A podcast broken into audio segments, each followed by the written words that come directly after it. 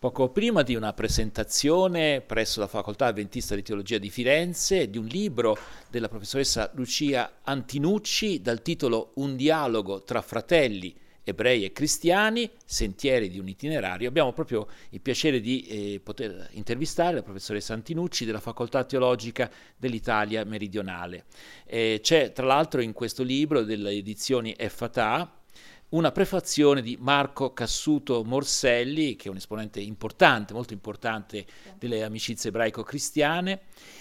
C'è un itinerario che è un itinerario però che ha un passato eh, complicato alle spalle e anche un presente difficile. Allora, cominciamo forse dal passato, passato perché insomma, tutto sommato non è da moltissimo che c'è questo dialogo tra ebrei e cristiani, oppure no, mi sbaglio? Dialogo è cominciato per la Chiesa Cattolica ufficialmente, anche se ci sono stati dei pionieri che hanno preparato il terreno, però ufficialmente a partire dal Concilio eh, Ecumenico Vaticano II. Eh, anzi, preparò questo terreno proprio Giovanni XXIII. Giovanni, Papa Giovanni XXIII eh, quando venne eletto, eh, tolse dalla preghiera del venerdì santo quell'espressione offensiva perfidi, perfidi giudei. Poi una volta vide passare per il lungo Tevere eh, in, di sabato gli ebrei che si regavano in sinagoga per la preghiera, quindi diede di questi segnali di apertura.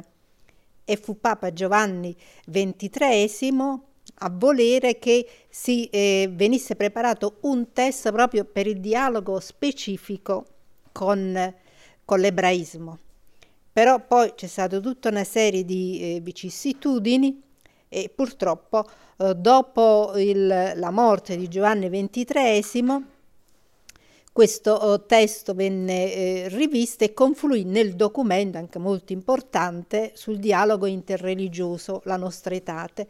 Però c'è un numero eh, specifico consacrato al dialogo con l'ebraismo in cui si sottolinea che tra cristianesimo ed ebraismo c'è un vincolo.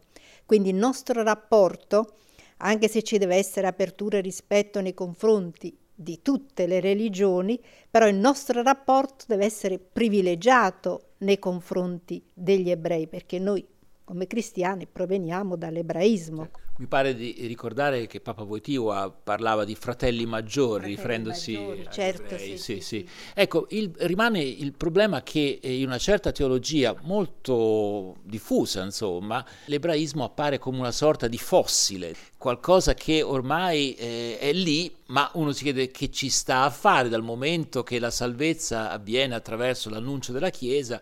Ecco, questo forse può essere uno dei problemi più importanti nel rapporto tra ebrei e cristiani ancora oggi? Sì, sì, a volte anzitutto bisogna dire che nonostante tutto il cammino a livello ufficiale, i documenti che ha fatto la Chiesa, nella mentalità comune delle persone e ahimè anche di vari teologi, questa mentalità di apertura nei confronti dell'ebraismo non c'è, quindi si pensa appunto come lei diceva all'ebraismo come un fatto ormai passato e si afferma quella che si chiama uh, la teologia della sostituzione, cioè la Chiesa presupposto di Israele, no? ma a partire, eh, a partire dal Concilio Vaticano II questa teologia è superata, superata. L'alleanza di Dio con, con Israele è per sempre c'è un importante documento fra i tanti, del, sempre della Chiesa Cattolica del 2015, perché i doni alla chiamata di Dio sono irrevocabili, in cui si, so, si sottolinea che questa alleanza di Dio, proprio riprendendo il pensiero di San Paolo, non viene mai meno. Quindi Israele è una via è una via di salvezza. Ecco, Quindi... secondo lei eh, nei testimoni del, del, Nuovo Testamento, insomma, che ci hanno appunto tramandato il messaggio di Gesù, eh, rimane questa idea che comunque Israele non ha concluso la sua esperienza, diciamo, nei piani di Dio. Eh, lei citava l'Apostolo Paolo, è come dire la visione eccentrica di Paolo oppure in qualche maniera rappresenta quello che emerge dal Nuovo Testamento? No, il Nuovo Testamento in passato è stato letto in senso antigiudaico, quindi lì è stato affermato eh, la, Chiesa, eh, la Chiesa ha soppiantato Israele, quell'alleanza ormai fatta con Abramo, eh, la legge di Mosè, tut- è stato tutto superato. Ma oggi c'è, proprio alla luce di questo dialogo, c'è una nuova lettura. Anzitutto, per esempio, i Vangeli, la stesura dei Vangeli ha risentito di un certo clima di conflitto tra la comunità giudaica e il cristianesimo nascente e teniamo presente che i primi cristiani erano tutti ebrei, erano quindi giudeo-cristiani che continuavano ad osservare le usanze eh, ebraiche e, e non a caso per esempio la chiesa avventista Ecco, si è rifatta la Chiesa proprio delle origini che continuava a, ad osservare il sabato. Quindi è stato in seguito che è stata data questa rilettura e soprattutto anche di Paolo. Ma Paolo, era un fariseo convinto che ha sempre affermato la validità della, eh, della Torah. È chiaro che eh, Paolo, che ha riconosciuto in Gesù il Messia e figlio di Dio, vede in Gesù il compimento, però questo compimento non annulla affatto la validità del rapporto di Dio con Israele, che è un fatto sempre attuale, che quindi bisogna rispettare, bisogna, e bisogna riscoprire. Quindi è stata la particolare lettura che è stata data successivamente. Mm. Ecco, da parte ebraica mi pare di vedere, di aver letto, eh, io non sono un conoscitore profondo, ma che c'è una riscoperta della figura di Gesù come facente parte della propria tradizione, dunque non come qualcosa vista con uh, ostilità. Nel passato non era così e anche comprensibile, perché se sei una comunità assediata sostanzialmente, certo le cose si stanno cambiando, almeno per quel che riguarda la teologia, i colori, gli esperti, è così? Sì, sì, è, è, proprio così ed io ho approfondito e continuo ad approfondire le cosiddette gesuologie ebraiche, quindi eh, Gesù come ebreo e questo è riconosciuto anche per quanto mi riguarda i documenti del, del Magistero della Chiesa Cattolica, Gesù è ebreo per sempre. Quindi Gesù e la comunità primitiva sono stati tutti ebrei e questi autori ebrei, a cominciare già dalla fine, eh, dalla fine del XIX secolo, hanno cominciato a studiare, approfondire i Vangeli, il Nuovo Testamento e a riscoprire Gesù come un loro fratello. Fratello Gesù come rabbi, pure Gesù come profeta, profe- i profeti, già i profeti a prima alleanza compivano segni prodigiosi, guarigioni ed altro, e, e Gesù, qualcuno anche come eh, Messia, con il distinguo, perché nel Talmud si parla anche di un Messia sofferente che deve venire prima del Messia glorioso. Quindi Gesù viene identificato addirittura come il Messia sofferente. È una visione di nicchia questa oppure che ha un suo consenso abbastanza diffuso? Beh, eh, nel Monte Ebraico ovviamente, nel Monte Ebraico, beh, eh, questo è un discorso che si fa soprattutto mm, tra alcuni, alcuni studiosi.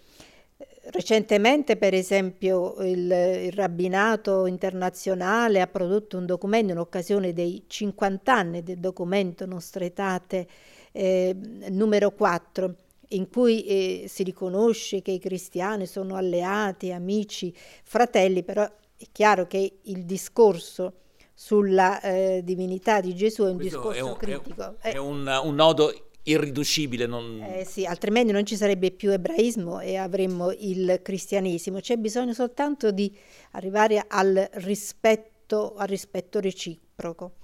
Della, della.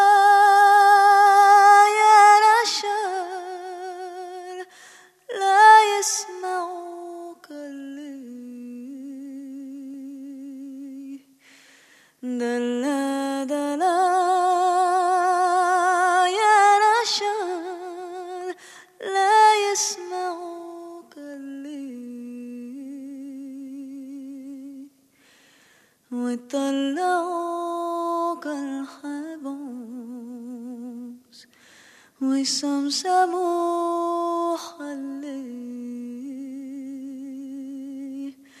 ويطلعوا كالحبوس ويسمسموا حلي ويسمسموا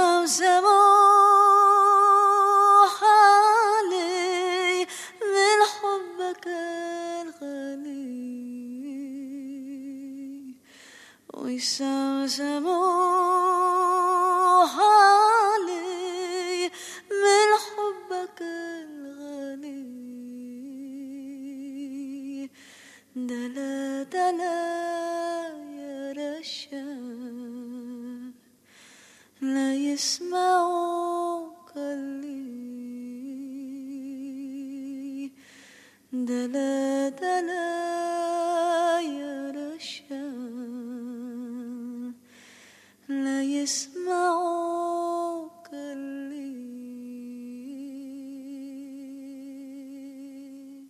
Ricordo che stiamo parlando con la professoressa Lucia Antinucci della Facoltà Teologica dell'Italia Meridionale e stiamo prendendo in, consi- in considerazione almeno uno spunto eh, il libro Un dialogo tra fratelli, ebrei e cristiani, sentieri di un itinerario, eh, l'abbiamo già detto, casa editrice e Fatà. Senta professoressa, abbiamo parlato del passato, però pesa anche il presente, ossia Sì. il passato prossimo, la Shoah naturalmente, ma anche quello che sta succedendo, per esempio, in Israele, e non da adesso, eh, per la verità. Ecco, quanto pesa eh, questa situazione dai risvolti politici, ma anche etici, nel dialogo tra ebrei e cristiani, secondo lei? Sì. Per la memoria della Shoah già da tanti anni, ehm, insomma, si fa tanto per ehm, eh, riflettere sul passato affinché non ritorni mai più, quindi Compreso c'è- anche l'antisemitismo cristiano? Sì, se c'è proprio una presa di coscienza del fatto che l'antigiudaismo a carattere religioso ha portato anche a quest'antisemitismo che di per sé è una, è una una matrice culturale, filosofica, ideologica. Però diciamo che sul tema eh, della condanna dell'antisemitismo c'è c'è pieno consenso, però poi c'è un'altra prospettiva, c'è quello che viene chiamato l'antisemitismo latente, la questione sionista. Allora ecco che tutto questo è esploso anche con la situazione tragica del 7, del 7 ottobre. Eh, ci sono delle visioni molto diverse, eh, anche nel cattolicesimo è diffuso un eh, pacifismo, un pacifismo eh, radicale, dimenticando a volte che proprio nel catechismo della Chiesa Cattolica rinnovato, quello rinnovato ad opera di eh, Benedetto XVI, si afferma chiaramente che in caso di aggressione sia il singolo sia la collettività ha diritto a difendersi. Quindi Certo, e tra l'altro va segnalato una pluralità di idee all'interno del mondo cattolico, del mondo cristiano, ma anche all'interno del mondo ebraico. Eh, l'altro giorno leggevo sul Fatto Quotidiano, gio- due giorni fa, di sopravvissuti alla Shoah che chiedono a Biden di intervenire per, per far cessare il massacro a Gaza. Dunque non è che tutti gli ebrei siano perfettamente schierati e questo va anche detto. Purtroppo passa un'idea di generalizzazione. sì, sì. Vabbè. Si, si dimentica che l'ebraismo è molto vitale, eh, l'ebraismo ha un forte senso critico e ci sono quindi varie tendenze, eh, varie correnti. Bisogna tenere presente che i terroristi di Hamas hanno colpito i kibbutzim proprio dove c'erano gli ebrei Pacifisti. che avevano eh, pacifisti molto vicini, con molta simpatia. Secondo lei è un caso? O l'hanno fatto apposta? Ma secondo me per, eh, per i terroristi basta che tu sia ebreo, allora vai eliminato. Hanno eliminato anche coloro che erano musulmani e lavoravano, e lavoravano nei, eh, nei kibbutzim. Certo, no, mi pare però di, di poter dire, poi mi, mi corregga lei professoressa, che la condanna anche morale e politica di Hamas sia praticamente diciamo, riconosciuta quasi da tutti e il problema è come si gestisce, questo vale anche dopo le torri gemelle, eh, come le, gli Stati Uniti hanno reagito rispetto a una provocazione gravissima. Quindi il tema del fin dove si spinge l'autodifesa, questo è un problema che è ancora tutto da risolvere. Però uno dice, ma d'accordo, ma questi sono problemi politici, ma riesce a interferire nel dialogo tra ebrei e cristiani? Motivazioni di ordine politico? Forse sì. Certamente, purtroppo sì. Eh, diciamo che gli stessi, eh, anche gli stessi israeliani eh, fanno proteste contro Netanyahu affinché insomma, si preoccupi soprattutto di, di, di liberare eh, gli ostaggi, quindi anche gli stessi, gli stessi israeliani, ebrei desiderano arrivare a un compromesso, arrivare alla pace. Eh sì, questo ne risente anche il dialogo.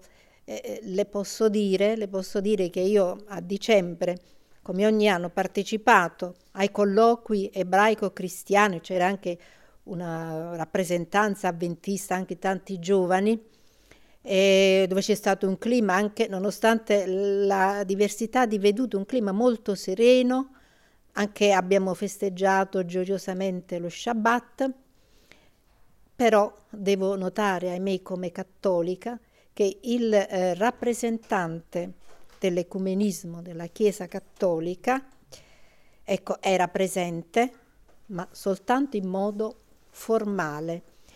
Ha cambiato atteggiamento e so che questo atteggiamento a livello piuttosto di vertice ecco, è un po' diverso dopo i fatti che stanno accadendo. È chiaro che le immagini della popolazione inerme palestinese lascia tutti eh, eh, sconvolti e tutti quanti vorrebbero più presto eh, la pace, però c'è un qualcosa di diverso e gli stessi ebrei riconoscono. Va detto anche che proprio oggi sui giornali, nel momento in cui stiamo facendo questa intervista, si legge eh, Liliana Segre che dice io non voglio rispondere delle azioni del governo israeliano. Cioè io sono io e loro sono loro. Ecco, quindi una distinzione che uno potrebbe dire ma questo è proprio l'ABC, no? Certo, Eppure sì. c'è bisogno di un richiamo eh, in cui, che si trova in prima pagina sul Corriere della Sera, di, no, sulla stampa di Torino, insomma vabbè, ci sarebbero ancora tante altre cose da dire, ma eh, credo che sia, ecco, un'altra cosa mi pare, eh, mi dica se lei è d'accordo ovviamente, eh, nella giornata del primo di febbraio si incontrano con gli studenti dell'università, dunque ambiente potenzialmente con tanti certo, punti interrogativi, esatto, si incontrano il rabbino capo eh, Gadi Piperno, Gadi Piperno l'imam di Firenze Izzadin El-Zir modera Marco Bontempi eh, per la Chiesa Cattolica. Sì. Allora, è in questi momenti qui che deve venire fuori la capacità di resistere anche no? di, rispetto alle pressioni dall'esterno. Se si dialoga solamente quando c'è la pace, sì, per carità. Certo, è facile, è facilissimo. Poi il Rav eh, Rav Piperno è molto abituato al dialogo, infatti lui già da vari anni è, stato, è una iniziativa che si è interrotta con, con il Covid, ma eh, si realizzava il cosiddetto trialogo, cioè dialogo um, sistematico con le tre religioni eh, monoteistiche, un dialogo proprio per la pace. Poi il Covid, quindi è abituato a questa apertura, a questo confronto. Sì, sì. E lo stesso posso dire anche per uh, Izzedin El Zir, eh, che è stato il presidente certo. dell'UCOI, eh, quindi la principale associazione certo. islamica in Italia. Professoressa, lei è ottimista su questo dialogo? Su questa capacità di relazionarsi in tempo di pace e in tempo di guerra? Certamente, quello attuale è un momento critico, difficile, però sono sicura che questo momento verrà eh, superato e il dialogo riprenderà con, eh, con maggiore slancio, con maggiore fiducia ed ottimismo. Io sono convinta che questo momento verrà superato. E ovviamente coloro che sono chiusi al dialogo, eh, purtroppo ci sono queste persone e continueranno a pensarlo a questo modo e a creare difficoltà, però chi sente veramente questa passione del dialogo continuerà a portarla avanti e aiuterà al superamento della crisi attuale, certamente. Grazie.